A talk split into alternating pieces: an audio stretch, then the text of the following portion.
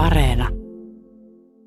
Alastalo on astuva mies. Ei hänen matkassaan kestikievarien väliä, jos vain on itse mies saapastamaan jäljissä. Ja hollin taakse hän nakkaa ajatuksensa. Se on totinen tosi se. Nakkaa välistä niin vietävän matkan päähän, että vieressäkin kävellen ja omaa ajatusta viljellen on vaikeata äkätä, riipaseeko koukku minkään nokan taakse. Epäileepä joskus onko koko ajatuksessa väkää ollutkaan mihinkään riipasemaan, ennen kuin vuosien takaa joskus hoksaa, että kas perhanaa. Ajatuksessa oli sittenkin väkää silloinkin, ja se näkyy riipanne riivattu. Kun yhtä oikeata kuljetaan ja ajatus kirpoo suoraa tietä kerältänsä, niin kyllä minä silloin ymmärryksen körtin liepeissä pysyn ja ajatuksen rihman sihtaan niin kauas kuin kerässä on langan mittaa juoksemaan. Mutta onkos minun järkeni pässi järkeä paljoakaan juoksevampi silloin kun meininki kryssää perille luoveissa ja ajatus iskee asian niskaan nurkan taitse – Jumaliste, vaikka minä itse olin omin silmin näkemässä, kun Alastalo osti Felströmin talon kulmapuolista tuo maaherran piipun tuossa hyllyllä Aaronsonilta muinen. Vaikka minä olen parinkymmenen vuoden ajan katsellut samaa maaherran piippua tällä samalla hyllyllä tuossa edessäni ja aprikoinut joutilaitani, niin olenko minä tähän päivään asti ajatuksen känningilläkään pidellyt, mitä Alastalolla makasi mielessä, kun hän tuon piipun muinen osti. Hän osti sen itseänsä varten, penikka, jahtikippari. Hän ajatteli, että jos joskus istuu keinutuolissansa ja on iso retari, niin on mukavaa, kun on vatsan yllä kartumassa piipun varsi, jossa on kouran pideltävänä helmiä kyynärän mitta näkymään muillekin salissa. Sitä Raato silloin ajatteli, vaikka minä sitä ymmärtänyt. Eihän sitä tähän päivään asti ole kertaakaan itse viljellyt, sen minä olen pannut merkille. Hän on viisas mies ja ottaa räätit pöydässä siinä järjestyksessä, kun karotit saapuvat hänelle. Mutta jollei hän tänäpänä, sen jälkeen kun nimet ja puumerkit ovat jokainen järjestyksessänsä parkkipaperin alla ja paperi laskostettu ja talletettu piirongin laatikkoon, jollei alastalo sen jälkeen kävele hyllylle ja nosta hyllyltä maaherran piippua ja istu toiselle keinutuolille, kun toisella istuu Langholma tuomari vainaan piippua poltellen, niin minä en ole härkäniemi, eikä aine minun päässäni keitettyä säynäämätiä parempi. Minä suo hänelle mielelläni sekä piipun että sen, että hän sitä käyttää. Hän on vähitellen vuorannut itsensä sekä semmoiseen ruumiin hylliin, että poskipielien valtaan ja silmäkulmien kuljetukseen, että ei silmä enää riitele, vaikka hänellä ovatkin kellonperät aika paksut liivivatsan yllä, ja vaikka hän nyt pelmuttaisikin savua semmoisesta piipusta, jonka takana tarvitaan mies, jolla on röyhäistävänä savunsa paksuista ajatustakin suustansa, ja jonka meinassakin on komeutta piipunvarren verroille. Ei hänellä alun perin kasvojen mööpeli sen paljon merkillisempi ollut kuin minullakaan, ja jos totta puhutaan ja nenää katsotaan, niin minä luulen, että vieläkin minun perunani on alapäästään turpeampi kuin hänen, vaikka ei hänen nenänsä koskaankaan ole ollut mikään sapeli, paremminkin satula, niin kuin minunkin, vaikka ei yhtä lavea. Mutta se asia on tunnustettava, että silmäkulmien pensaat hän on saanut kasvatetuksi sellaisiksi, että niiden varjossa silmäparin on hyvä luurata ja luvata. Sopukaupalla, sopukaupalla tässä asia souvataan, mutta jollei sopukauppa auta, niin on täällä tikkukin varalta. Tikku kuin teräskärki kummankin silmän naurussa. Eikö sovi sopukauppa paremmin? Ja leukapielet myöskin. Ne ovat oppineet oikean leukapielen luonnon alastalolla. Kyllä sen näkee, että ne purevat, jos puremaan ruvetaan. Mutta niitä viljelläänkin nauraen niin kauan kuin herkku on pehmeätä ja hammas riipasee vasta silloin, kun hammasta tarvitaan. Kyllä on koko miehessä sitä runtaa, jota pidellessä on viisasta ennen rinnuksiin käymistä kysyä hyppysiltään, onko sittenkin parempi lyödä kamraatin käsi kamraatin käteen ja jakaa sovinnossa se, mitä ei tappelemalla kuitenkaan saa. Ei minun silmäni enää riitele maaherran piippua alastalolta. Pikemminkin on aika, että minä jo mielelläni näkisin hänen sitä käyttävän. Hän on nykyään jo mies seisomaan niin tanavasti kantapäitteensä tasaisilla, että isonenkin piipun puomi näyttää vain tarpeeksi isoselta hänen naamataulunsa muussa rikissä, ja hänellä on nyt sekä uuman ympärystä että alahuulen isäntämäistä lerppaa semmoinen manttaalin määrä, että kyllä miehen nyt jo aina ennen huomaa, kuin komeankaan piipun varren hänen ryntäillään. Onpa miltei laita siten, että olisi kunniaksi melkein minkämoiselle piipuvarrelle hyvänsä levätä semmoisella pieluksella kuin alastalon vatsa nykyään jo on, porista savua semmoisen miehen poskee, jonka puhetta pitäjässä kuuntelevat muutkin kuin oma muija, kuuntelevat semmoiset, joilla on korva läpi sillä paikalla päätä, josta miehen puhe menee miehen ymmärrykseen. Härkäniemi oli nyt viimeinkin perillä, koko maaherran piipun räpässä. Puleerattu sen pedonon pesänpää, puleerattu niin livakan liukkaaksi, että uskooko silmä siinä enää olevankaan maallista oikeata ainetta laseerin alla. Saako sitä tavallinen silmä oikein jyvällekään aluksi, kun niin pitää villin peliä koko pinta. Mutta kun tikistää silmänsä tikuille ja koettaa kolmannenkin liukastumisen jälkeen vielä kerran saada kuullon ihopohjat näkemiensä kärjen päähän, niin viimeinpä huomaa, että kiillon ruskon ja silon hempeän alla on kuitenkin paltamassa tavallinen saverrae. Hieno kyllä ja hiipava hiottu, mutta kuitenkin tavallinen pahdetun Saksan saverrae. Ja silloin ymmärtää ja tulee iloisemmaksi vielä.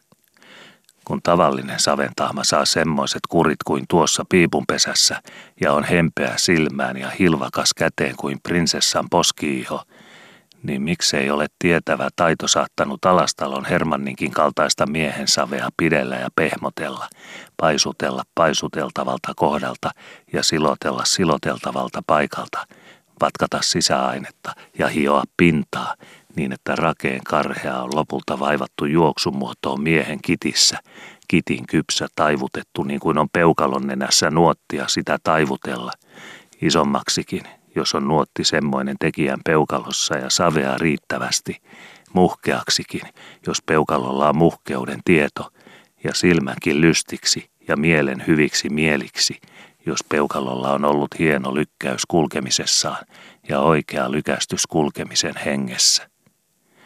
Sen jälkeen ei tarvita muuta kuin hyvän uunin tasainen pahde ja kiillon silaus kylkiin niin on savenmuhju välkkyvä kapine, joka kelpaa vaikka maaherran piipun pesäksi ja joka on koristus muhkeankin helmivarren nokassa ja röyhkeänkin hopeahelan alla, ja alastalon sumppuherman on Herman Matson, parkin kapteeni, joka kelpaa vaikka maaherran piipun viljelijäksi ja jonka pielillä maaherrankaan piippu ei ole muuta kuin juhlallinen piippu juhlallisella paikalla. Härkäniemi hellitti viimeinkin silmänsä maaherran piipusta. Se on alastalon hyllyllä alastaloa itseänsä varten. Sitä varten se on aikanaan Aaronsonilta ostettukin ja hyllylle tällätty, että se joskus on päivinänsä oleva alastalon leukapielessä. Se sopii Matsonille. Sitä varten on kellossa veto, että värkki kävisi ja viisari kulkisi.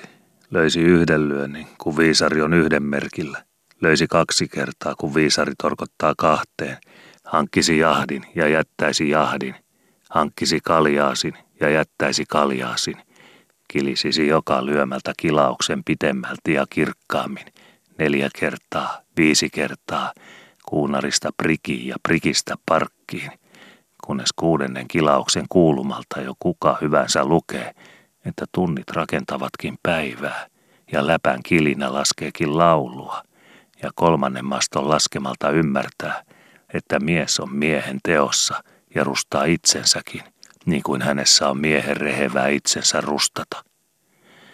Minä suon Hermanille piipun. Minä kuljen ajatuksen nenää myöten ajatuksen kärkeen asti ja ymmärrän, että minä itse en olisi sama härkäniemi kuin minä nyt olen, jollei Alastalo olisi juuri se mies, joka osti itselleen Aaronsonin piipun ja juuri sitä varten, että hän joskus sitä itse viljelisi. Juuri samaisen alastalon Hermannin askelissa olen minä astellut, kävelläkseni siihen paikkaan, missä minä nyt seison ja missä minä tiedän, että minun sanani on minun painoiseni ja että minunkin nimeni tarvitaan paperiin ennen kuin parkki on rikissä pitäjässä. Härkäniemi katseli jo piippuriviä edelleen, kurottipa kätensä ja nosti hyllyltä viimeisen piipun vasemmalta – Otan talteen, koska sen kumminkin viimein otan, ajatteli hän.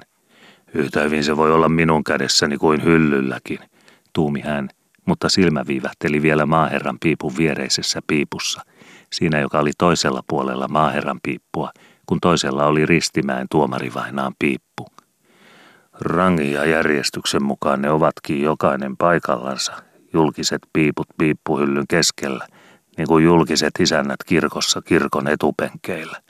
Ja sijoillansa ne ovat, tunnusti Härkäniemi ja katseli piippua maaherran piipun vasemmalla puolella. Maaherran piippu on komea piippu, kieltämättä komein piippu koko hyllyllä.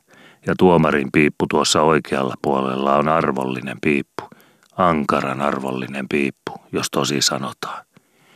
Mutta Antwerpenin piippu, kyllä se niiden kummankin vieressä kelpaa seisomaan. Antwerpenista alastalo tuon piipun osti, silloin kun hän ensimmäisen prikinsä toisella matkalla kävi siellä. Ja sen jälkeen se on ollut tuossa hyllyllä maaherran piipun vieressä vasemmalla puolella, kun oikealla puolella on seisonut tuomarin piippu. Ja hyvin se puolensa pitää sillä paikalla, missä se seisoo. Antwerppi on hieno kaupunki ja taitotavaraa sieltä saa, kun on silmä mukana hakiessa. Ei minun silmäni Antwerpenin piippua laita. Se on sorja piippu, Siro Kapinen mille piippuhyllylle hyvänsä. Katso se varttakin. Härkäniemi oli huomaamattansa kohottanut hyllyltä nostamansa kädessänsä pitämänsä piipun ja kuljettanut sen suupalapäätä verkalleen Antwerpenin piipun eibenpuun mustaa vartta myöten, ikään kuin paremmin päästäksensä perille, kuinka sorvi oli herkutellut ennen kuin puu lähti semmoisena sen hampaista, jommoisena se nyt oli piipun vartensa katseltavissa – Kastamattoman pakana sarvikänsä olisi sen kämmenen pivon pohja, jonka ihoa ei hipoisi taivaan maku tuomoista kalunhenkeä pidellessä. Ajatteli hän ja tunnusteli silmillänsä sekä piipun suupalan noudattavalla kuljetuksella Antwerpenin piipunvaren solakkaa mitan kaulaa, siinä missä silmä mieliksensä ja juhlavaksi lystiksensä kaulan sujuvuutta näki ja katseli, ja kuhmun hienoa paksenemista – juuri siltä ajatuksen herkältä kohdalta, jolta varren tarvitsee pakseta, jotta koura hyviksensä ja huviksensa pitelisi käteen tuntuvaa ja suupala vaaja ja pesän puntari lepäisivät tasavaan köykäisinä viljelijän kämmenellä. Kyllä ihmisen ajatus on eläväinen kipinä, ja tunnustan minä, että hienommin kuin uskoisi ja valppaammin kuin luulisi – on ajatus saanut liikkua sekä mielennystyröissä että sormenkärjissä, ennen kuin tuokaa varsi on sorvista lähtenyt nykyisessä luonnossaan, harkitsi Härkäniemi ja kuljetti varmemmaksi sormen vakuudeksi ja tunnustamisen tarpeessa peukalonsa päätä hiljanverkkaa varren palkoa myöten luulumpua kohden, jonka tuppeen varren silkkimusta päättyi ja jonka kiillon yläpuolella sahviaanin tuores puna viekotteli silmää.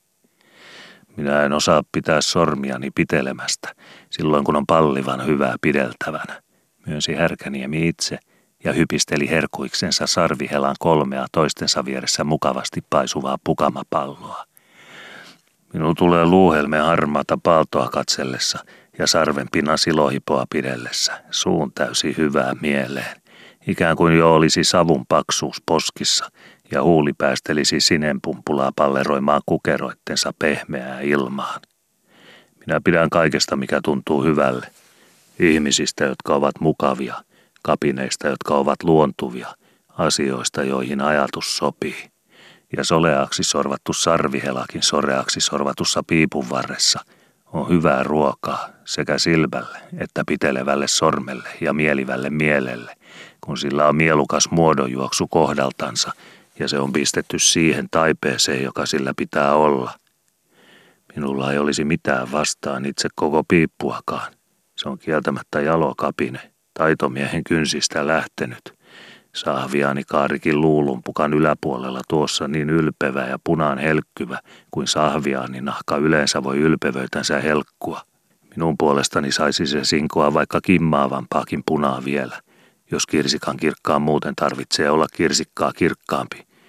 Mutta minä en pidä piipun rimsuista ja pujeista. Katsos nyt tuotakin. Kaaret ja kaksinkertaiset kaaret, helyä ja kiiltävää rihkamaa roikkumassa ja heilumassa. Ensin suupalan luulta sahviaanikaaren alla, sarvilumpun ympärille varren keskitaipeessa. Ja siitä samat laskot ja poimujen helmat pesähelan suuhun varren päässä. Mitä on semmoisilla huilivilla ja helmen heiluvilla tekemistä piipu ja piipun polttamisen kanssa? Mies ei tiedä aluksi mistä pujettaa kätensä, että pääsee selvään varteen kiinni. En minä pidä hempukoistakaan ja naisen taimista, jotka ovat liiaksi ripustetut. Tulee aina mieleen pelko, kuinka minä selvitän käteeni, jos sormet kumminkin takertuvat ripsuihin.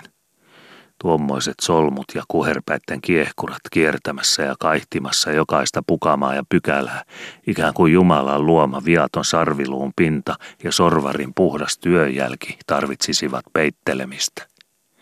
Onko laittaa taklata piippu niin kuin miksikin mamselliksi? Tupsujen hepenettä ja pollarien rypälettä keikkumassa ja killumassa kauloilta jos ryntäältäkin, niin että mies saa sekä karaista että hävetä luontoansa, ennen kuin lykkää käpälänsä hakemaan helyn hilkuja korullorun keskeltä selvää piipun vartta. Pukkilalle tuommoinen piippu sopii. Hänellä on semmoinen luonto, ettei hän ajattele itseänsä ensiksi, omia sormiansa, sopivatko ne ja mikä sopii omiin sormiin, vaan hän ajattelee ensimmäisenä ottamista, kun on otettava näkyvissä. Ja tuo Antwerpenin piippu on kyllä semmoinen kapine, joka pliiraa hyllyltä, pliiraa kuin saakuti, kilkuttaa jo kaukaa silmään. Ota minut, niin koreaan saat. Ei pukkila olisi pukkila, jollei silkkiä päärleemo hänen silmäänsä pistäisi, vaikka hemppua killuisi pahemminkin kädenvastuksena varressa kuin Antwerpenin piipussa. Hänellä on silmä, että hän näkee kiillon kapineessa ennen kuin kapineen, ja se luonto, että hän hotkaisee ennen kuin hän nielee. Ja sen vuoksi on Antwerpenin piippu ensimmäisenä hänen silmissään, kun hän alastalon piippuhyllyn eteen tulee. Ja sen vuoksi on se hänen hampaissaan, ennen kuin hän on muita katsellutkaan ja nostellut hyllyltä. Hyvä seikka se hätiköiminen minun puolestani kyllä on sillä en minä aina ole ensimmäisenä hyllyn edessä paikalla ja omaani ottamassa. Ja kerkiäisi kyllä joskus joku toinenkin minun edestäni ottamaan haltuunsa tämän piipun, joka nyt on tallessa minun vasemmassa kädessäni. Mutta ruokottomana minä sittenkin pidän semmoista piipun ottamista, kun ei katsota piippua, vaan piipun vaatetusta ja hankkinan koreutta. En suinkaan minä kääty ja näin vaimoihmisen rinnoilla, enkä piippua ota hyllyltä rimssujen vuoksi, joita sen varteen on killutettu, vaan minä näin saadakseni kelpaavan vaimon, ja minä otan hyllyltä piipun viljelläkseni suussani piipun toimituksiin kelpaavaa piippua. Minua harmittaa, kun ei miehellä ole ajatuksen selkoa toimissansa, enkä minä muissakaan ja paremmissa miehen asioissa osaa uskoa semmoiseen mieheen, joka piipunkin vaalissa näkee nopeasti helyt, mutta jättää katsomatta itse piipun. Koska on pukkila esimerkiksi ymmärtänyt ottaa ja koetella tältä hyllyltä tätä hullin piippua, joka jo on minun kädessäni ja joka kuitenkin kieltämättä on piippuna paras piippu alastalon hyllyllä. Ei kertaakaan, vaikka hän joskus olisi kerjennytkin sen nappaamaan minun edestäni. Pukkila ei olisi pukkila, jos hän ottaisi kelpaavamman silloin, kun koreampi on silmissä. Sen tähden en minä koskaan menisi Pukkilan kanssa laivanostoon yhdessä, sillä hän katselisi mastontoppeja ja raakainnuppuja, ovatko ne maalatut valkoisiksi, mutta jättäisi kiipeämättä ruumaan ja koettelematta puukon nirkolla, onko panttereissa pehmeätä. Kun Meklari on vienyt Pukkilaan salinsa puolelle, niin Pukkila on saanut istua silkkisohvan nurkassa. Meklari on kukaties itse viritellyt hänelle hyllynsä parasta hyvän hajuvaa parhaaseen piippuunsa – Lasit pöydällä edessä ovat kukaties nekin hiottua tavaraa, ja uskon minä, että aine laseissakin on ollut parasta Meklarin kaapista. Pukkila ymmärtää maun, mutta kun on kieltä lipotettu sekä jutun liukkaassa että lasin liukkaamassa ja muuten ymmärretty toisiansa, niin minä en takaa, vaikka Pukkilan taskussa olisi salista lähtiessä ja hyvästi jätellessä rahtikirja, jossa shillinkin numero lastitonnilta ei ole aivan samalla mitalla reunaa myöten kukutettu kuin pikarit äsken pöydällä. Järkimies päättää rahtikaupat mieluummin konttorin puolella kuin Meklarin salin sohvalla istuen, ja minä puolestani pidän sitä järjestystä parempana, että kaupantekijäiset juodaan kaupan jälkeen eikä ennen kauppaa – ja toden puhuen, olen minä semmoisissa kemuissa myöskin mieluummin se, joka maksan, kuin se, jonka puolesta maksetaan. Sillä se kissa kyrää, jolla on mukava olo, ja se mies tarjoaa, joka tietää tehneensä hyvän kaupan. Pukila on viekas mies, ja viekkaan pitää miehen olla, mutta viekkaan vain käpälältä eikä järjeltä. Järjellä pitää olla se verkkaus, että se tuumii, ja vasta kun se on tuumimisensa tuuminut, on käpälän viekas vuoro. Pukkilalla on se hyvä luonnonominaisuus, että hänellä ovat silmät niin valppaat kuin silmäpari voi olla valpas miehen päässä, ja sormet niin syhyvät kuin sormien luonto voi miehellä olla syhyvä. Mutta hänellä on se vika, että silmien vilppaus ja sormien syhy hänellä konteeraa järjen, eikä järki silmäparia ja sormien kymmentä. Ei se nopeakaan katti hiirtä nappaa, joka tyhjää lattialla loikkii, eikä se paukuttavakaan mies teertä oksalta pudota, jolla ei teeri ole sihdissä hänen laukaistessaan. Pukkila ei ota teertänsä ensin jyvälle ennen kuin hän liipasee ja odota hiirtänsä pussikan matkan päähän ennen kuin hän siepasee. Hän luulee, että silmän näkemä on kädenkannon matkalla ja että ahneen tahtoma jo vikisee ahneen kynsissäkin. Sen vuoksi on pukkila aina loikassa ja sen vuoksi jää loikan ja saaliin välille tavallisesti se rako, että saalis vilistää kynnen edestä karkuun ja kissa saa nuolla viiksiänsä. Pukkila on meidän joukostamme se varpusen pyytäjä, jonka silmä vilisee kymmenelläkin oksalla.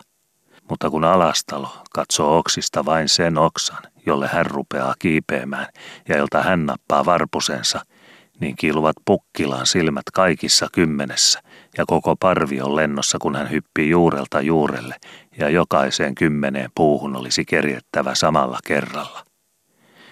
Minä raavin partaani aina kun pukkila puhuu asioista, enkä kuuntele kuin puolella ja epäuskovalla korvalla, vaikka ymmärränkin, että hänellä on järki kuin elohopea. Jos on puhe maston tyvestä, niin hän on jo maston nupissa. Jos minä puhun nauriin siemenestä, niin hänellä on siemen jo nauriina kuorittavana kädessään. Jos minä puhelen syksyllä, että Lontoon rahdit nousevat kevääksi, niin hän pitelee jo lompakkoansa, joko rahat ovat kotona siellä. Kun joku ostaa nuottasaappaat ja kehuu niitä vedenpitäviksi, niin nostaa pukkila lakeeripatiimensa viereen. Kun pukkila kuulee, että kella on liivissään kuusi nappia, niin hän pistää seitsemän omaan liiviinsä. Kun pukkila ostaa laivan, niin mittaa hän ennen kauppaa, onko siinä vimppeli pitempi kuin alastalon topissa.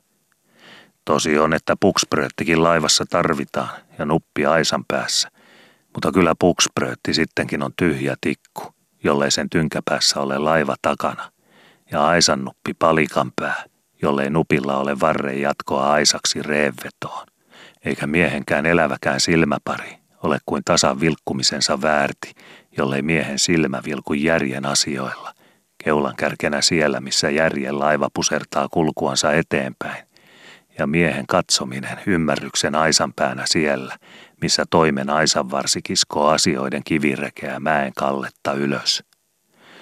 Pukila näkee sen, mihin silmä kerkiää, ja kerkiää hänen silmänsä moneen ja muuhunkin vielä vieressä. Mutta mitä hyvää miehellä siitä ruuasta pöydässä, jota hän ei niele.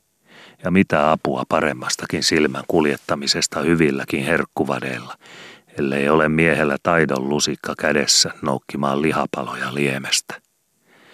Pukkila näkee hankkinan, näkee lipeästi koreaan hankkinan, ja sormikin on hänellä lipeä pitämään koreata – mutta koskas ja missä asiassa hän näkee ja pitelee hankkinaa pitemmälle.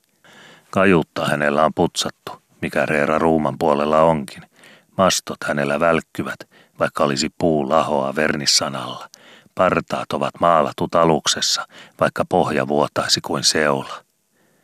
Miehet oppivat Pukkilan laivassa tämmäämään aironsa pystyy lappeet viivan suorana rivinä, kun kapteeni astuu silkkihatussa sataman kaijilta sluupin puolelle, mutta mitä he ovat kynsiltänsä raalla ja reivillä, kun heidät käskee mastoon.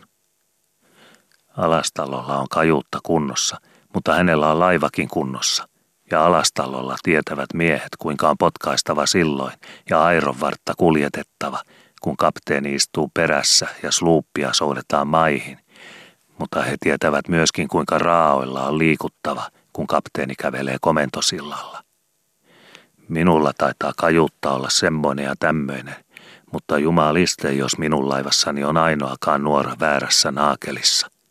Itse minä prikaan ruuhella maihin, kun minulla on maihin asiaa.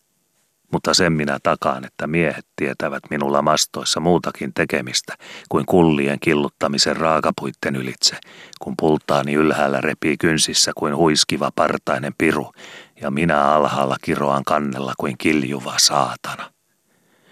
Pukkilalla on silmä ahne ja sormi kutiva ottamiseen, ja sillä lailla on alastalollakin, ja sillä lailla minullakin, ja sillä lailla pitää ollakin, koska ihmisellä on päässä silmäpari hakemista varten ja käsivarren nokassa kymmenen sormenkynttä ottamisen toimitukseen, mutta minun silmäni hakee ja minun sormeni ottaa sen, joka on kuudenkanttisena tasan minun käsivarteni mitan matkalla silmäni katseltavana ja kuutevana vissi ja valmis minun käteeni kourani pideltäväksi.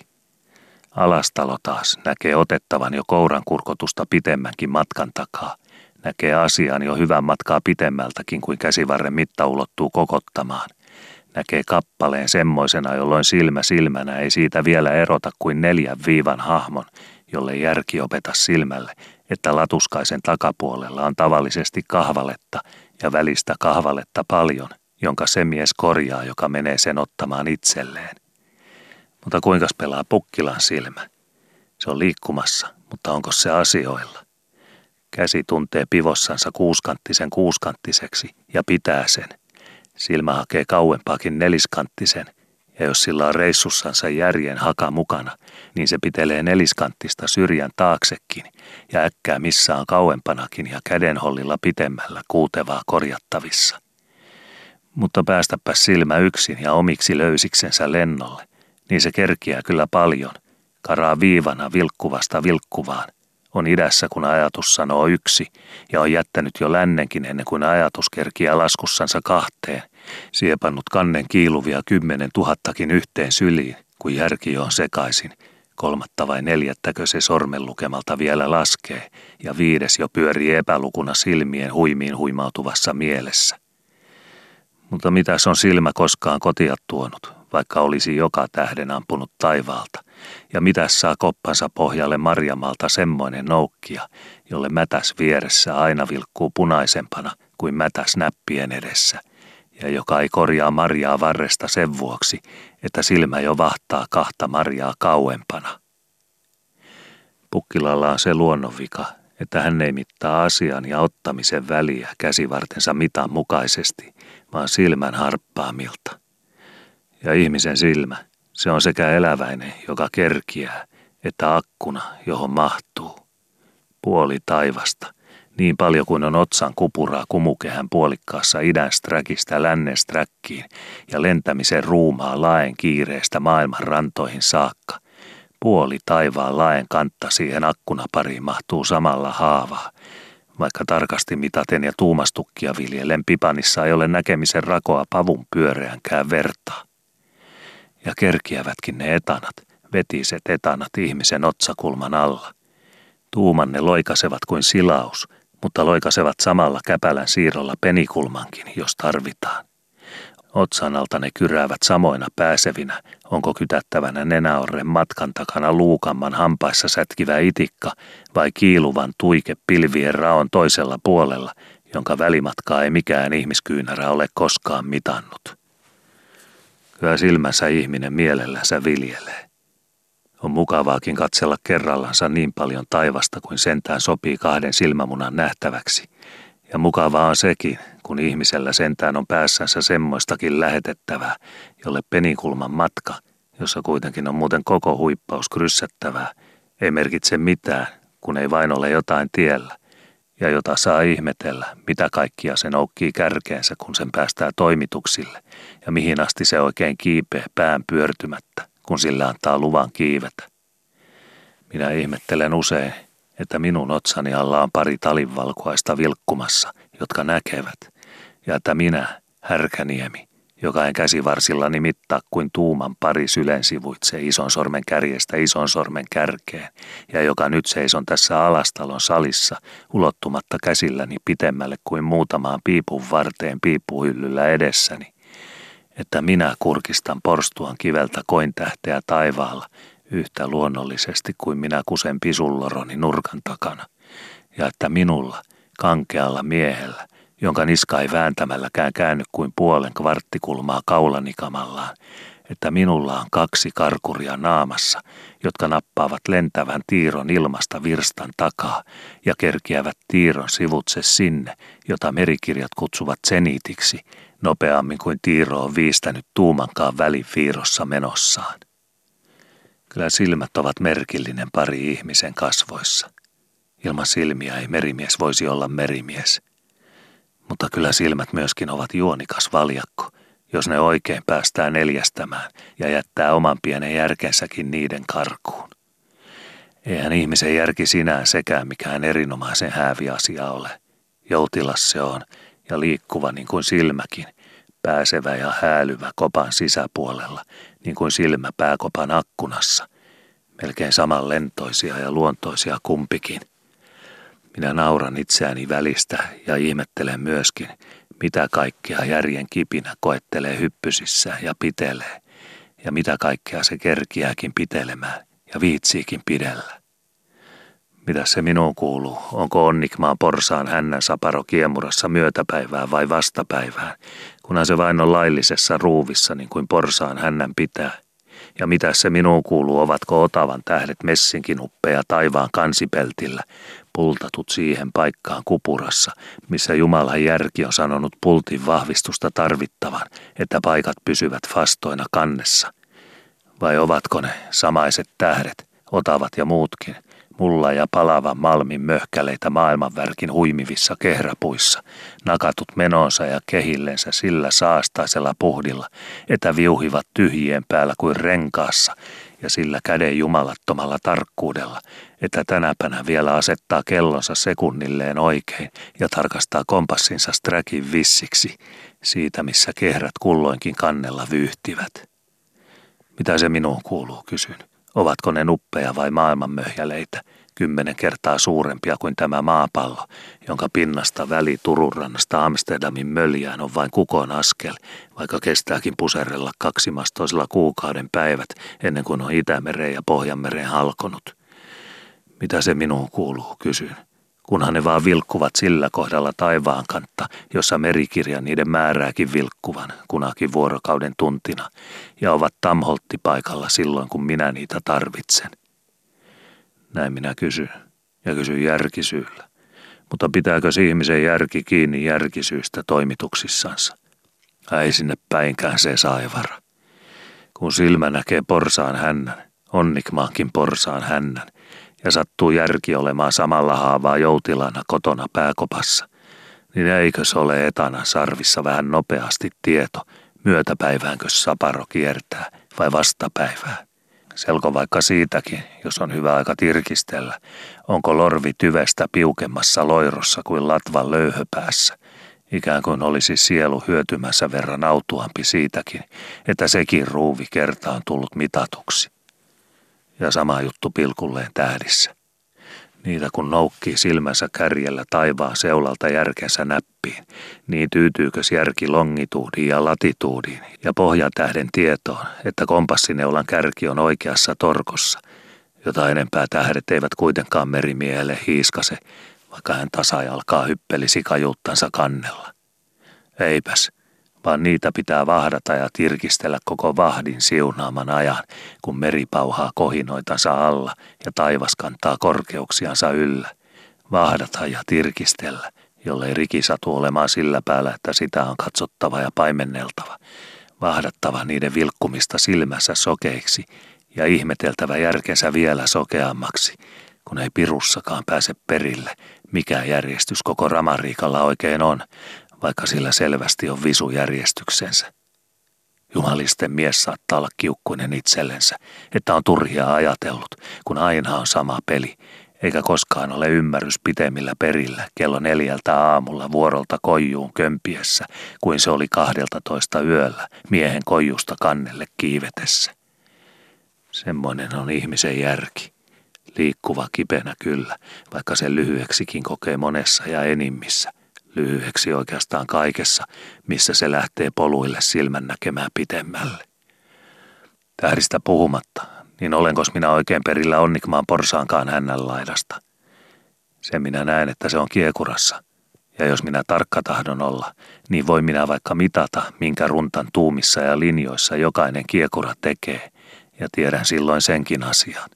Mutta jos minun järkeni saa ällin astua askelta pitemmälle ja kysyä, mitä varten saparon pitää juuri rengastaa kiekuroissa, ja miksei se sen sijaan roikota esimerkiksi suorana, niin kuin luonnollisempaakin olisi, niin silloin tirkistää minun järkeni jotenkin samantietävänä ja samansokeana onnikmaan porsaan peräsaparoon kuin tähden vilkkuvaan pakaraan taivaan seulasissa. En minä siis järkeä miehen päässä merkillisenä asiana pidä. Se pyristelee enemmän kuin se pääsee ja kiekasee lentoansa niin kuin kukko, kun siipien latuskapari on komeasti kantanut tarhan aidan ylimmälle riukupuulle kropan ja kanaajoukot ihmettelevät tunkiolla. Mutta sittenkin, ja siitä huolimatta, minä kuitenkin pidän, että järki sittenkin sentään aina on hivenen eineen silmää etevämpi ihmisen tuntosarvena. Ei paljon, mutta sen verran kuitenkin, ettei loikase ojan yli sen mukaan, kuinka silmä toiselle partaalle kantaa, vaan sen mukaan, kuinka pitkälle arvelee koipensa potkasevan. Se juuri on pukkilalla vikana, että hänen silmänsä huomaa nopeasti, liikakin nopeasti, toisen rannan, mutta ei aina ojan leveyttä, eikä koskaan sitä, että korttelikin loikauksen pituudesta, jos se jää vajapuolelle, suistaa miehen nokillensa ojan pohjaan. Meillä kolmella, minulla ja Pukkilalla ja Alastalolla, on se ero, että Pukkilalla silmä nappaa asiat ennen kuin järki. Minulla jää järki asioihin kiinni senkin jälkeen, kun silmä on ne jo jättänyt, mutta Alastalolla ovat silmä ja järki yhtä haavaa samassa paikassa. Minä tunnustan, että jos minä nuppia saisin vaihtaa, niin Alastalon kanssa minä nuppia vaihtaisin, enkä Pukkilan. Ihmisellä on kaksi kättä ja ne ovat aivan saman mittaiset, jotta ne auttaisivat toisiansa silloin, kun tarvitaan kymmenen sormea asian pitelemiseen. Ja ihmisellä ovat silmät ja järki sitä varten, että silmä näkee järjen puolesta ja järki ymmärtää silmän puolesta, ja että kumpikin on tasaväkisenä kakkuloissa. Järki nopeasti vedossa siinä, missä silmä siepasee, ja silmä hellittämättä paikalla, missä järki punnaa. Alastalolla on pari tasaväkisenä valjaissa, juhta vasemmalla kiskomassa neljän kintun väellä siinä kuin juhta oikeallakin. Kakkulapuu kuin puntarin vaajana koukun kurjessa, vältti pusertaa ja savi kääntyy, vako jää silkasna ja suorana takapuolelle ja saran pää saavutetaan. Meillä Pukkilan kanssa nykii toinen parihevonen edellä. Pukkilalla sen vuoksi ja puoleen hevosen mitaan, että hätäisempi on niin irstas repimään, että järkihevosella ei ole muuta puria kuin astella löysin aisapuun jäljestä. Minulla sen vuoksi, että toisen aisaparin vetäjä on niin verkas askeleen siirrolta, että toinen menoansa sahdatenkin vääntää kakkulaputa etuvinoon. Minun parihevoseni jäljiltä syntyy vako huomenna tänäpänä. Vakaa ehkä, mutta päiviä ei lasketa. Askeleita ehkä. Pukkila pääsee kyllä saran päähän nopeasti, mutta vako hyppelee ja kamara jää sulamatta niiltä väleiltä, joihin vältin hama kiiruussa ei ole kerjennyt riipasemaan muuhun kuin ruohoon. Sanonko suoraan ja ilman koristuksia, niin Pukkila on silmään hätyri ja minä järjen hituri, kun alastalo on tasakonkari sekä silmän että ajatuksen siirrolta. Pukkilalla on silmä harpannut penikulmat, kun järki kävelee vasta virstan päässä. Minulla ei silmä pääse piipunkaan varresta, jos järki on sattunut sen noukkimaan kärkeensä pideltävikseen. Mutta alastalolla ovat silmä ja järki samalla askeleella piipun varressa kiinni ja piipun varresta irti, penikulman takana ja penikulmalta palaamassa. Silmä akkunana ja järki vahtina silmän akkunassa, silmä nokkana ja järki noukkijana – ja jyvät korjataan kotiin. Pukkila on kuka ties livakampikin silmiltänsä kuin alastalo, mutta mitä silmien pääsemisestä, jos järki on vasta puolimatkalla silloin, kun olisi noukittava. Minä otan järjelläni kuka ties vankemminkin kiinni asioiden rinnuksista kuin alastalo järkensä ottimilla, mutta mitäs piukastakin ottamisesta, jos kynsi vielä kahmaloi ensimmäisessä marjassansa, kun toinen jo nyppii toista mätästä tyhjäksi. Jos minä vielä toisenkin toden sanon, niin ei silmä ole silmänä kuin karkuri ja järki järkenä kuin piteliä. Mutta silmä järjen asioilla on hakija ja järki silmän jäljissä on löytäjä. Pukkila karaa ajatuksinensa, minä pitelen ajatuksineni, mutta alastalo hakee ja löytää. Pukkilakin ja minäkin ja alastalokin. Merkillistä kuinka maailmassa kaikilla asioilla on lestinsä, saappaalla jos miehelläkin. Minä istun välistä ja joutessani useinkin tuvan penkillä verstaspöydän vieressä, kun Solenius on meillä työssä. Ja nauran minä partaani, kun Solenius penkoo säkistänsä lestiparia laattialle, ennen kuin tulevat oikeat käsiin. On siinä suivaa paria ja tanavampaakin vieretysten ennen kuin säkin pohjille päästään.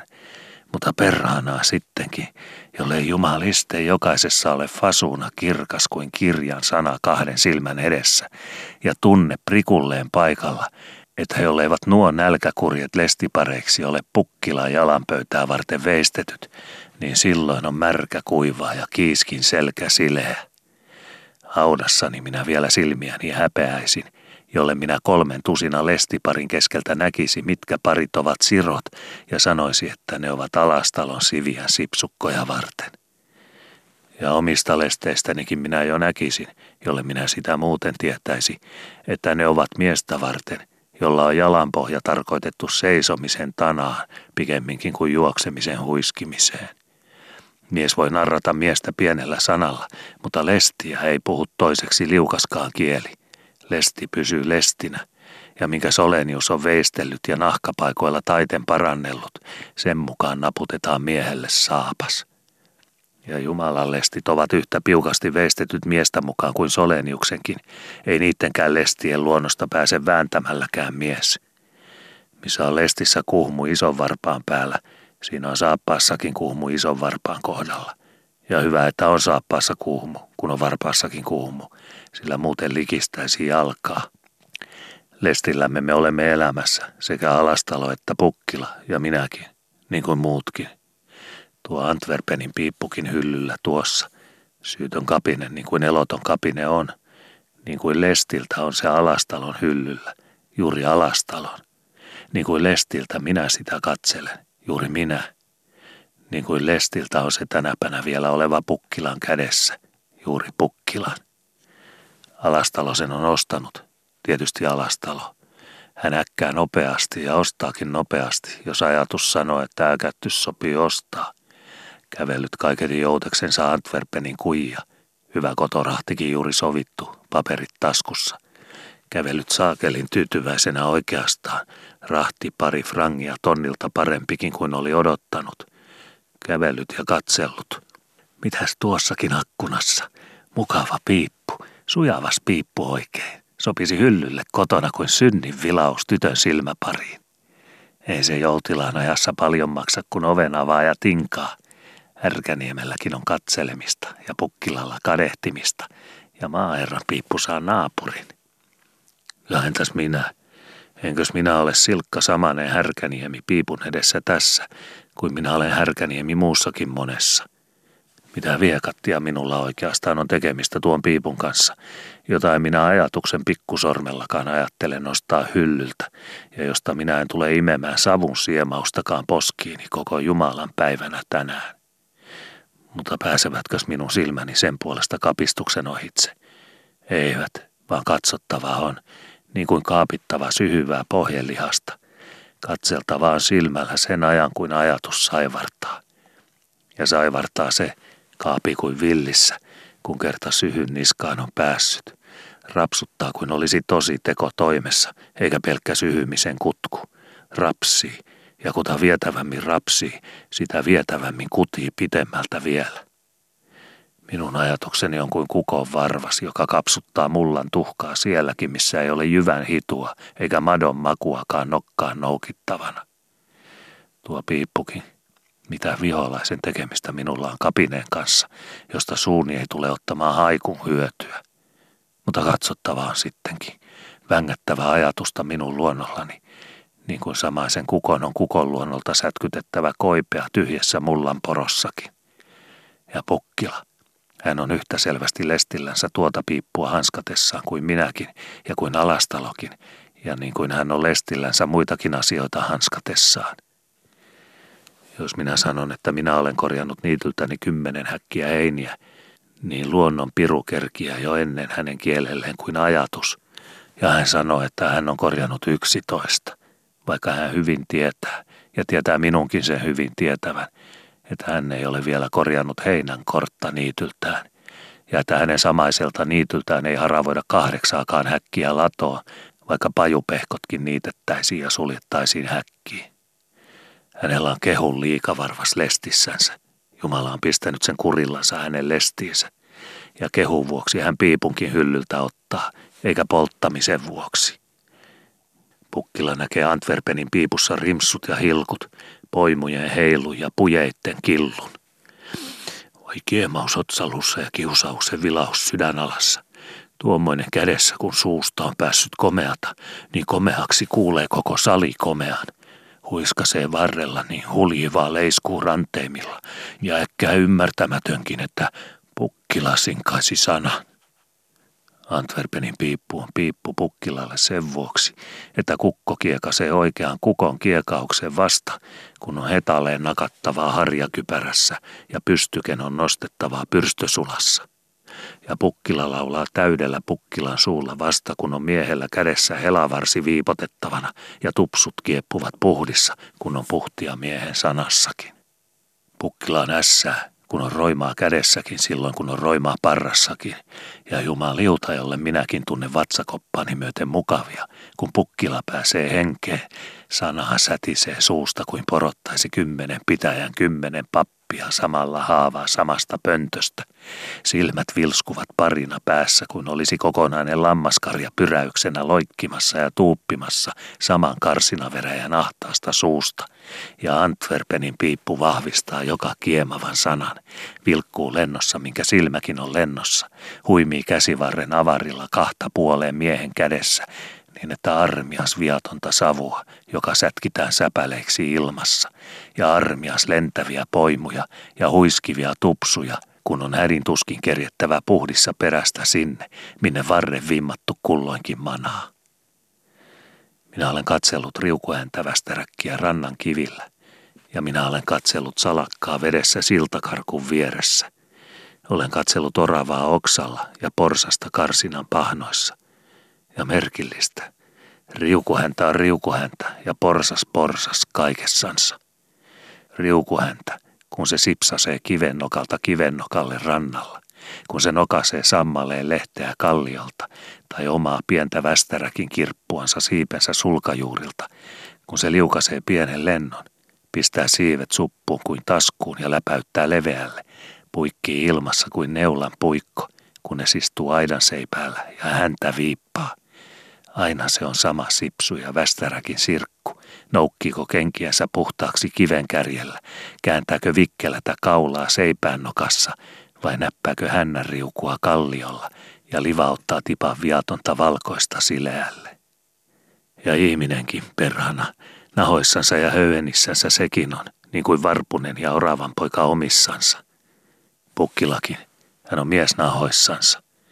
Minkäs kettu sen tekee, että sillä on häntä, joka luikkii takana elukkaa itseänsäkin ulompana, ja minkäs pukkila sen, että hänellä on huiskaus puhtavampi kuin loikaus, ja että heiluva vippaa hänessä miestä, eikä mies heiluvaa.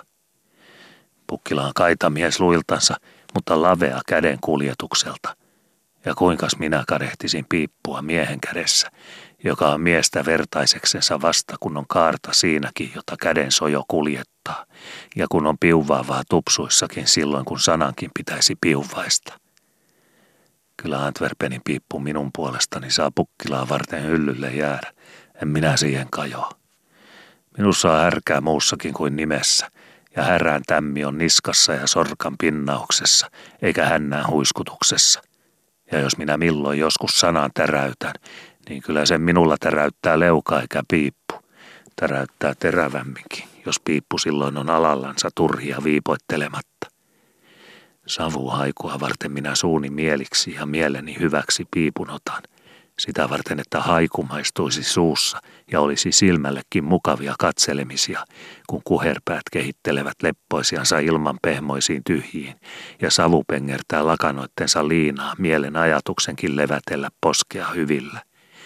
Savu haikua varten minä, en sanan haikua varten piippua ota, sitä varten, että järki kiirisi jäljestä, kun sana kiirii suusta savun tielle, ja että ajatus huppelisi sineen kyttyröillä, niin kuin suu heijaavaa ilmaa puhaltelee, juoksisi ravia pilvivää pienarta, niin kuin olisi vakavakin penger siltana kavion alla, ja niin kuin uskoisin kangastelevien kantavan itseäni siellä, missä sanan kenkä kevyenä karkelee liehuvilla tanterillansa – Mielensä voi mies savun hattaroille jättää, vaan ei järkäänsä.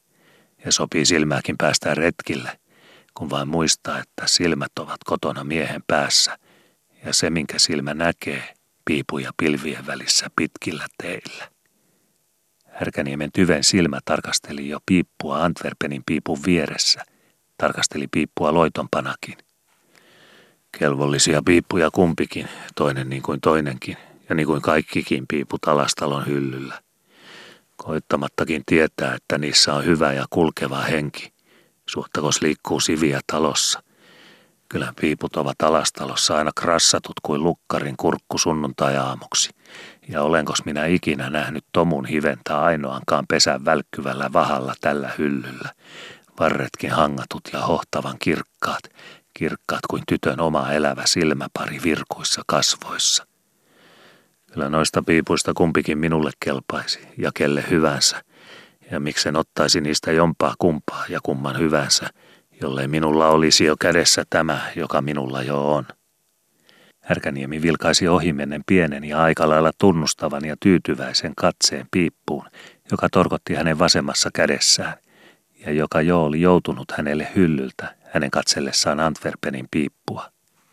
Sitä on siippansa jokaisella, ajatteli turvallinen mielihyvä Härkäniemen mielessä, kun sormet kiinteämmin kiertyivät varren ympärille pivossa. Saattaahan sitä, arvelen, päästää silmänsä joutiloimaan, kun on hyvä tallessa ja mieli kotona. Mikäs naudalle vahingoksi niitun pientareella levätessä ja ehtoon hyttysiä katsellessa laskevan auringon lämpimissä, vaikka apilainen tuuli kantaakin helmainsa täydet laitumen leutoa lemua turpaan ja ruohon heinivä hersoo saran pitkältä maistuvaa vehmastansa painuvan silmän unelmoivaan kalvoon, kun leukapieli kumminkin on omassa levollisessa toimessansa ja pallon sula pallon sulan jälkeen hiljaksensa heruu suun mehuville, painuakseen aikanansa kurkun mukavaa mahan ravittuihin rauhoihin. Mikäs miehellä suruksi oman tuvan kynnyspuulla, oman siippasen kyynär vieressä, vaikka onkin raiteella lauantai, naurun raikaa kylän ehtoossa, ja saunan tuore saunan tuoreen jälkeen helmoin heikkuvin katoo luhteihinsa, kun on oma vieressä samaisesti saunan raikas, samaisesti silmänvälkky, samaisesti naurun valmis, omampi helmoinensa kaikkia muita.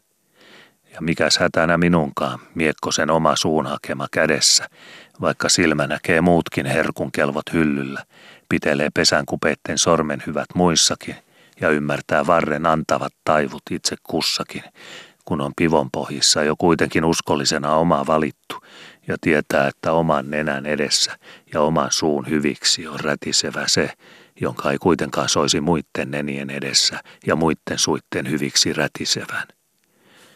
Hyvä ja suopea on mies, jolla on omassa otettuna – ja kun minulla on tämä hullin piipun varsipalko kämmeneni tallessa, niin karsaudesta puhdas on mieleni, niin kuin taivaan pesty akkuna. Ja minä suon vaikka molemmat nuo toiset piiput väliltä Lahden perän laveaan leukapieleen, yhtä aikaa tai vuoron perään, kuinka hänellä vain on halu. Häntä minä pahimmin ehkä pelkäsinkin, kun minä hyllylle läksin kävelemään. Hänellä on kyllä leukaa aika lailla ja suupiele järää niin kuin lautamiehellä pitääkin – nenässäkin leveyden puolta niin riittävästi kummallekin taholle, että puolet siitä erinomaisesti voisi lainata toisenkin miehen naamatauluun. Mutta otsassa hänellä on luuta niin paksulti, että kynttilä luun takana ei aina valaise hänelle, mikä piippu hyllyllä sopii hänen otettavakseen ja mikä sopii muille.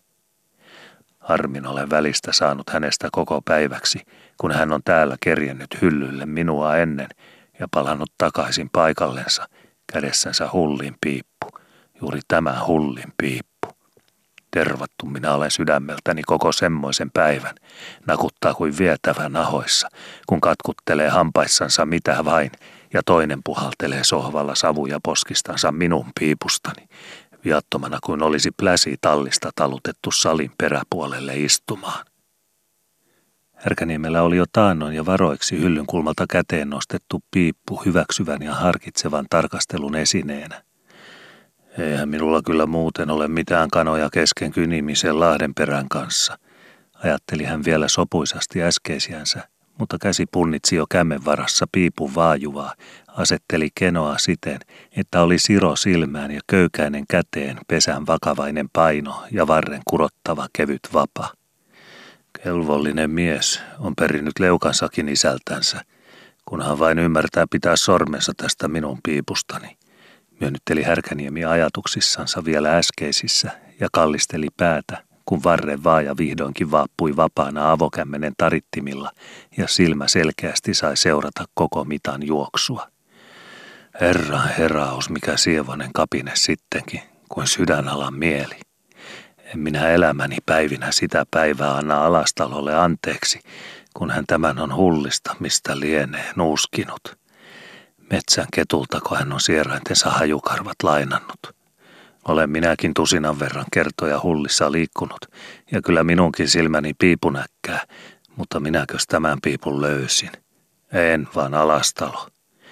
En ikinä elämässäni minä olisi vaimoa ajatuksissanikaan itselleni ajatellut, jos minulla olisi kotona härkäniemen hyllyllä tämä piippu.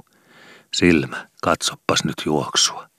Luuletko sinä nähneesi sulavampaa kuin on taipeen kaino kaari siinä, missä suupala lupaa itsensä suuhun? Se on juuri siinä taipeessa, että se on vielä kaino, mutta se on niin paljon taipeessa, että se on altis. Ja katsoppas, jos ymmärrät. Katso varren kurotusta. Niin se on kuin piipunvarren mieli. Hivaseekos. Se on kaunis. Ai ai, että miehen käteen uskotaankin niin sorjan mukavaa. Mutta huomaatko, että se on ujokin? Se on juuri niin varoten kaunis, että sydän sulaa kuopassansa, kun saattaakin olla niin mielenmukaista maailmassa. Minä soudan usein, kun minun tulee kotona ikävä olo tälle puolelle Lahden ja tulen tänne alastaloon istumaan, että tämä piippu taas olisi käsissäni pienen ajan. Oi perhana, kuinka riipaseekin rinnan alassa autuasta, kun avaa oven ja tuttu paistaa uskollisena hyllyllänsä, vilkkuu silmälle laupiaitansa jo kaukaa salin perältä. Tule, tule vaan. Minä sinua jo olen odottanutkin ottamaan, Herran ajat ja päivien viikot. Minä sanon, että minä olen pehmeä mies, kyljen luitten sisäpuolia myöten myötäinen mies, kun ihminen tai kapine on silmieni edessä, niin kuin Jumalan akkunasta minulle paljaltaan näytetty, ja minä saan siunata silmiäni, että senkin akkunaruudun taakse pääsee kurkistelemaan joskus. Niin kuin enkelien pesuvesissä pesty on välistä joku ihminen, naisihminen, silmät semmoiset, että parempi olisi olla näkemättä semmoisia silmiä elinpäivinänsä, niin kirkkaat ja niin raikkaat ja niin puhtoisen syvät, että haikea puree sydäntä kuin suden hammas. Ja kasvot sitten, otsan lauha paiste, posken tuore suvi, huulten sula nuori nauru. Ah, lääkitsemätön on haava sydämen, kun on enkelin nähnyt kuin Jumalan ruudun takaa. Ja mieltä myöten on muutakin maailmassa, niin kuin lainiva ruispellon liehuva taipu tuulen lupia myöten saapuvan suviehtoon suussa. Tämä piippukin tässä kädessäni. Sydän kerällä sitä on käänneltävä ja katseltava kädessä. Jos taivaassa on piippuja, niin tällainen piippu on siellä minun varaltani. Minun koparani, joka totisesti ei ole silkin hieno, ei ole, pikemminkin se on parkkinahan sukuista. Sekin heikottuu, vanha naakka, narrittuu helläksi kuin rintalapsen iho, kun tuommoinen kapine, niin kuin piipun mieli, niin kuin enkelin elämänlanka piipun hahmossa, on uskonut itsensä minun koparani, minun känsäisen koparani pideltäväksi. Mitä tuntenee sammalkarvainen omenapuu rosoisen pintansa alla, kun oksien patit taipuvat syksyllä ja vanha kantaa verestä kultaa, kypsää nuokkuu ja täyteläistä paistaa lehvien verosta niin paljon kuin siunausta mahtuu vuosien kolumaan latvaan. Kiitollinen on rosonsa peitossa omenapuu, kun ei syksy ole vielä unohtanut tuttuansa, ja rikas tämänkin kerran vielä on suonut hedelmien heiluvat taakat ja kuormien kultaiset armot uskollisellensa. Ja kiitollinen on ihmisen mieli, vuosienkin kopettama, kun on sydän vielä hipiällä, vaikka on känsää kämmenessä ja silmien koste tuore, vaikka jo kulmat on kuivanut tiedon jää. Kiittää tiedän, kun on koru kämmenellä, koru kämmenelleni uskottu. Ei pitele korua minun kädessäni tietämätön käsi. Ei katsele korua minun silmieni edessä tietämätön silmä. Hyvässä kädessä sinä olet piippu, härkäniemen kädessä. Et sinä ole niin hyvä kenenkään kädessä kuin minun kädessäni. Katsos, en minä tiedä mitä varten sinä niin hyvä olet, ja mitä varten sinä olet niin hyvissä käsissä minulla. Mutta hyvä kapine sinä olet, ja hyvissä käsissä sinä olet nyt. Ethän sinä itsessäsi niin merkillinen piippu ole. Ei sinua hyllylläkään ole keskelle tällätty. Sivumaisena sinä siellä seisot. Ei sinua kukaan hae muukaan kuin se, joka sinun tietää. Ja mikäs minäkään olen merkillisempi. Mutta sinun minä tiedän, ja sinun minä haen, ja minä olen onnellinen, kun minä sinun saan. Minä luulen, että minä olisin naimisissakin, jos minulle olisi elämässä tullut vastaan ja näytetty niin tuttu ihminen ihmiseksi, kuin sinä olet omainen piippu piipuksi. Tuota sinun suupalan käyrääsikin luisine pukamapalloineen. Kyllähän muillakin piipulla on käyränsä ja pukamat niissäkin pyöreät ja silotetut, mutta minkäs muun piipun käyrä kääntyy niin mukavan lähestyvästi suupielta kohden kuin sinun, Puhuu viehkottelee jo loitompaakin ja näin pelkästi silmän katselle meidän kahden välistä salaista kieltä minulle, että sinun partaasi pistettäväksi minulla on tämä luontoni taipu. Enkös olekin vuoltu kuin sinun huulipieleesi tulemaan? Koetapas esimauksi näin kylmiltänsäkin sovinko suuhun. Juuri sinun huuliesi varalta on pykälien silo näin helpeäksi hiottu. Oi piippuraiska, Mikäs minä olisin kestämään, kun sinä käsket? Enkös koetakki jo hupsuttele kylmää piippua? Sama sinä olet kuin aina, vaikka henkesi vielä on vilvas ja savun hempeä puuttuu. Ei olisi suuni miehen tunteva suu, jollei huulenpintaa hyvisi ja hampaita helmisi, kun on luontuva taas kotonansa ja autuus parrassa. Minun suuni on sinun mielisesi suu, ja sinä olet minun suunimielinen piipun suupala, jokaisen pykäläsi hipiältä. Eikä suumielinen yksin, vaan silmäänkin mieleen. Otappas härkäniemi herkkäsä huuliltasi ja pidä kapinetta silmäisi tasalla pienen aikaa, että kerkiät ymmärtämään. Luuletko sinä, että jokaisen piipun suupala on kuulas ja silmänaulis, niin kuin tämä? Ei sinne päinkään. Olen minä luunkäyrää katsellut monessa piipussa, mutta niin hehkeää luunpalasta en minä ole elämässäni piipun varren päässä nähnyt kuin tämä tässä edessäni. Naisten silmissä on suuri ero. Yhden ovat niin kuin puhuisi ihminen, että tässä minä tämmöinen olen. Olenko siime? Toisetkin katsovat, ja rengas on aivan sama silmäparissa, mutta kysyvätkö ne edes, olenko minä papupata? mutta vielä suurempi on ero piipun suupalan ja piipun suupalan välillä. Toiset ovat niin kuin tuppi, ne eivät näytä miltään. Savu saa kulkea sokeana niiden sisäpuolella, eikä mies tiedä mitä suuhun kulkee. Mutta katsos tätä. Luun kuulto niin herkeän heleä hipiältään, että onko silmälle näytetty herkempää. Totisesti minä olen monta kertaa katsellut, ja eikös näekin silmä suonen heruvaa juonta luun kalvon alla ja katsele mieliksensä, kun savun rihma käherrellen ja antavana saapuu ja verkalleen luikertaa pehmosia lauhojansa suun hyville ja hyviksi. Kuinka saattaakin herastaa ihmisen syntistä mieltä, kun näkee sen hyvän, joka on tulemassa, ja kieli on tällissä, kun öylätti taritaan. Taivaan kaihtimien sisäpuolelle uskoo näkevänsä, kun joskus elämässä oikein hyvä silmäpari hyvyyden sulissansa on aukoimena oman silmäparin edessä ja oma silmä ulettuu sydänsupukan sykkimiseen saakka toisen ihmisen rinnassa. Kuinka ei ihminen siis olisi kiitollinen ja kiittäväinen piipullekin ja piipustakin, kun se viattomissaan saa silmälle altis silloin kun suullekin ja herkkä katsella silloin kuin heruva imeäkin – piipulle, joka kuitenkin suo itsensä piippuna sulemmalla piipun sydämellä, kuin ikinä ihminen saattaa ihmissydämellään itsensä kenellekään suoda. Härkäniemi oli jo toimessa tuppoakseen piippunsa pesään herkuntuoksuvaa, minkä kerkesi piippurivin takana olevasta kukkuraisesta mahonkiholkista. Pientä kiirettäkin oli pitäminen, oli mennyt mehummaku kielelle, siinä kun mieli muutenkin oli hyvissä askareissa, ja holkin sisus myös kohenteli pehmoista kukkuransa aika kutsuvasti silmäin edessä. Oikein pyrki hoppuhyppysiin.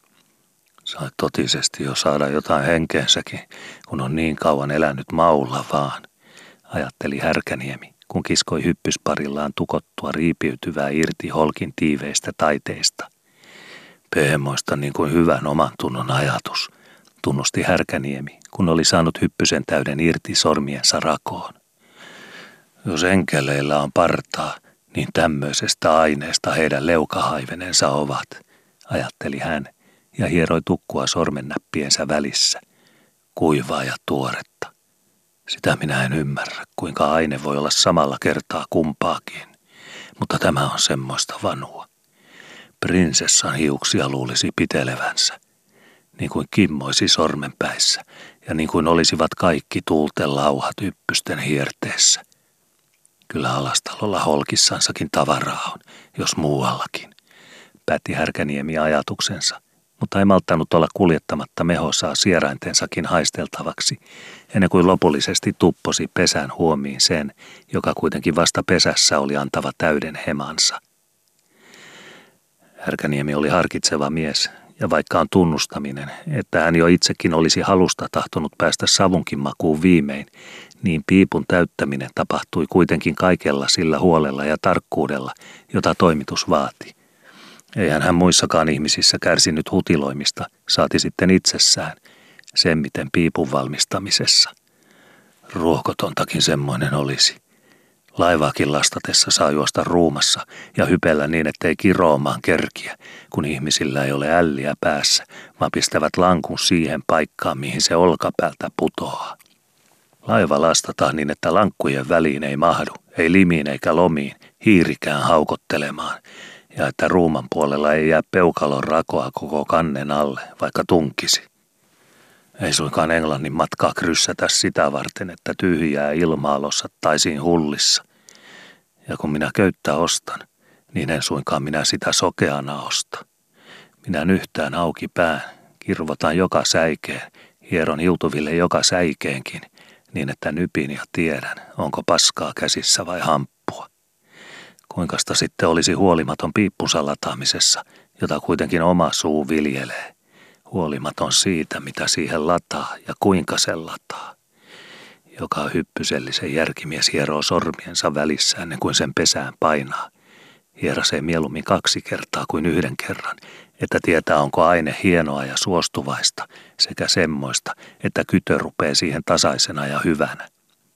Ja kun tämmöistä valittua ainetta painetaan pesään, niin ei sitä sullota saapaskorkoilla niin kuin heinää latoon, vaan se painetaan hellällä sormen päällä paikalleen, jotta pesä tulee pohjasta suuhun asti tiiviisti täyteen, tiiviisti ja tasaläpäisevästi, mutta ei liikapiukasti. Hyväkin tupakka antaa kokkareisen savun suuhun, jos se on sikin sokin mätetty pesään. Minä katselen miehen taitoa aina siitä, kuinka hän piippunsa täyttää. Ikinä en minä ota puosua laivaani, jolle minä sitä ennen lykkää tupakkakukkaroani hänen eteensä ja katsele, kummoinen hänellä on sormen tieto. Minä tiedän, että sillä on mieli mukana seilin saumaamisessakin, jolla on mieltä tupakankin pitelemisessä, ja että se, joka pitää huolen siitä, että savu saapuu pesän nykästä tasasena hänen ikeniinsä, että se pitää huolen siitäkin, ettei seili suonna raalla paikattunakaan. Härkäniemellä oli piippu nyt todella ladattuna jo. Hän painoi vielä viimeisen visun ja varovaisen kerran peukalonsa kämmen puolella kukkuran höyhteet tasaisiksi. Kuljettipa vielä sormenpäätä hiljaksittain tunnustellen koko kohennon ylitse, oliko jokainen kohta painettu tasakimmoon ja olivatko haihtuvat syrjilläkin huolellisesti tupotut pesän reunojen sisäpuolelle. Hyvin olivat asiat.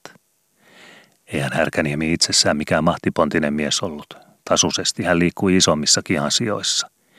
Silloinkin kun hän muine Skagenin edessä kerta Pohjanmerelle menossa avionsa kanssa, laski tihuvasti kyljittäin Karin kärjessä keikkuvan kuffin rinnalle, juuri kuin lankut rytiskässä lauloivat sitä veisua, jolloin ei enää hollantilainenkaan tyvenissään kopistele puukenkiään kuuton kanteen.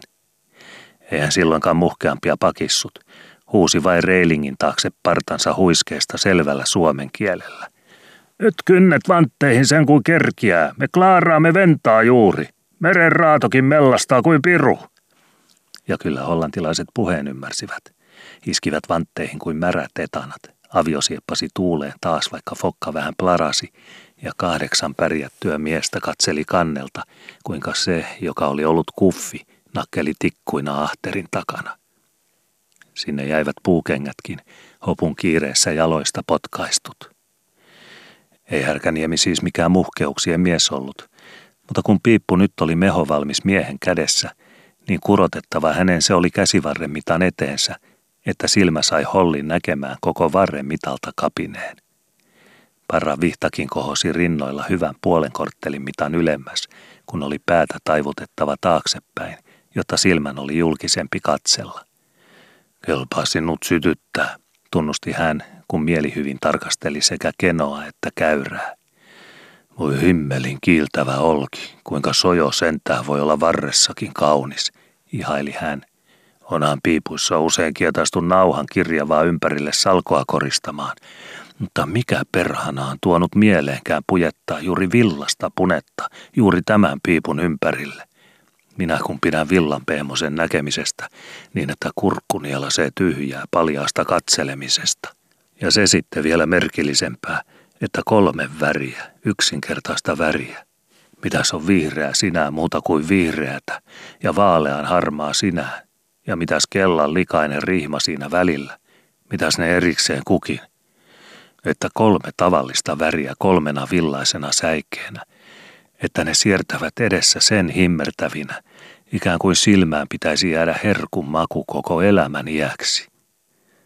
Minä ihmettelen naisväkeä välistä, kuinka ne osaavat itse olla koreita ja vielä ripustaa koreata yllensäkin, niin että Jumal ikite ei pääse pirullakaan perille ajatuksistansa, kumman vuoksi on mieli niin saastaisen hemaistu – senkö vuoksi, että helyt ovat itseänsäkin helyemmät ja paulat kiehtoansakin kiehtovammat kaulan paltavilla ja parmaitten hempeillä huokuvilla.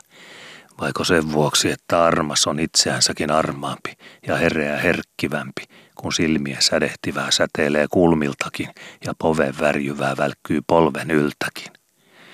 Voi varren hilkasta kämenelläkin ja himarrusta nauhojen kieteen.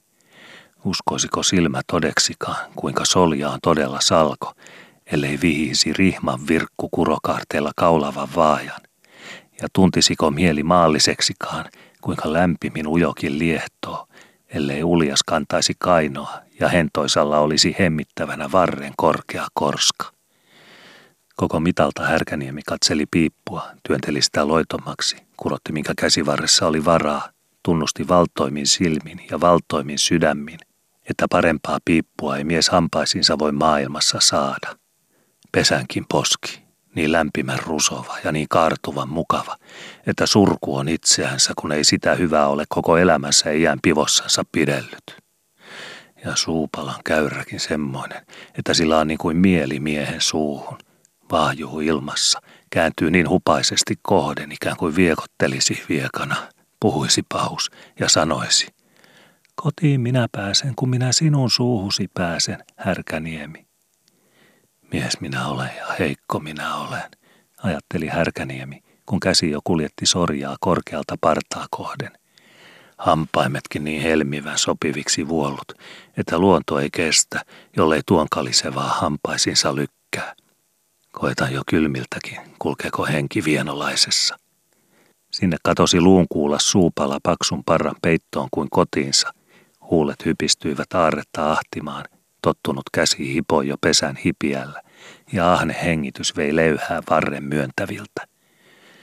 Siunattu asia kuitenkin, kun miehelle uskotaan elämässä suunmukainen piippu. Kiitti Härkäniemi onneansa sydämensä syvyydestä, sormen kuitenkin jo toimellisesti haparoidessa hyllyltä paperiholkista tikun tynkää esiin. Kun on oikea piippu hampaissa, niin on kumminkin suu taivaassa, vaikka mies itse olisi housuinensa missä. Ennätti hän vielä ajatella.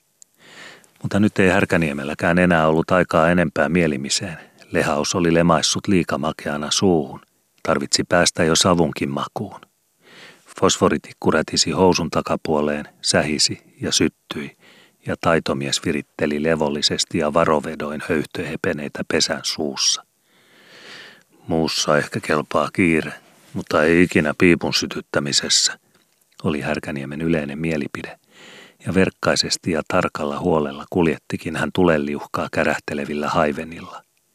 Silmä vartioi syrjäkarein, että tikku teki tehtävänsä niin kuin piti, kulki tärkisti reunat yltympäriinsä, viivähteli keskipinnalla, hengitteli ja lepatteli, levitteli tasarätinää koko lemuavaa mättääseen. Hengenvetoakin oli pidäteltävä ja taiten maltettava, ettei sytö karaisi miltään kohdalta syvemmälle karvojen pehkuihin. Koko pesän maku on pohjan poroihin asti pilattu, jos kydö nimee sikisokiseksi alussa. Mistä tupakka itsestänsä järjen löytäisi, jollei mies sitä järjellä virittele. Työ rupesi olemaan valmis. Pesän suu eli, kiherää sinervää kiersi ohuelti reunoilta ilmaan, kärventyvä ritisi yltä yleensä tupotulla pinnalla, tasaisesti keskellä niin kuin reunoillakin. Joku vallattomampi riuskale yritti kirvotakin ja sihahti sojohiuksin muun rätisevän ylle. Hyvä lemutunki jo sieraimiin ilmastakin. Härkäniemi uskalsi jo vetää syvemminkin. Verkkaan hän vielä ja koetteeksi vain veti. Savun heru taukosi pesän laidoilla. Koko koho pesän suussa vilahti kiiluvaksi, ja tuokion perästä puhalsi kummastakin suupielestä suupalan kahden puolen savupilvi hyllyä kohden. Hyvä oli. Härkäniemi heilautti melkein loppuun palaneen tulitikun pätkän sammuksiin ja nakkasi sen hyppysistään porokuppiin, hipaisi vielä huulissaan kostutetulla peukalon päällä irtautuneet höyhteet tasaisiksi pesän suulla, painoi ne tiiviisti laitojen umpeen, ja juurtajaksainen mies kääntyi yhtä leveänä hyllyltä kuin hän oli hyllyn edessä seisonut, käveli verkakseltansa sohvalle päin ja meni istumaan Lahdenperän toiselle puolelle, paikallensa sohvan päähän. Vain noin kolmen kyynärän korkeudella ilmassa lepäilevä ja leijuva savupilven hursti piippuhyllyltä peräsohvalle asti osoitti sen jälkeen vielä tuokion ajan, mistä Härkäniemi oli kulkenut salissa, astellut keinavin kapteenin askeli laattian poikki ja roihutellut piippua. Sohvalle saapunutta, enempää kuin hänen partaansakaan, ei aluksi johonkaan aikaan nähnytkään savusta, niin paksuna vieri pilvi ympärillä – oli kerjennyt tulemaan hyvä tupakkanälkä hyllyn edessä.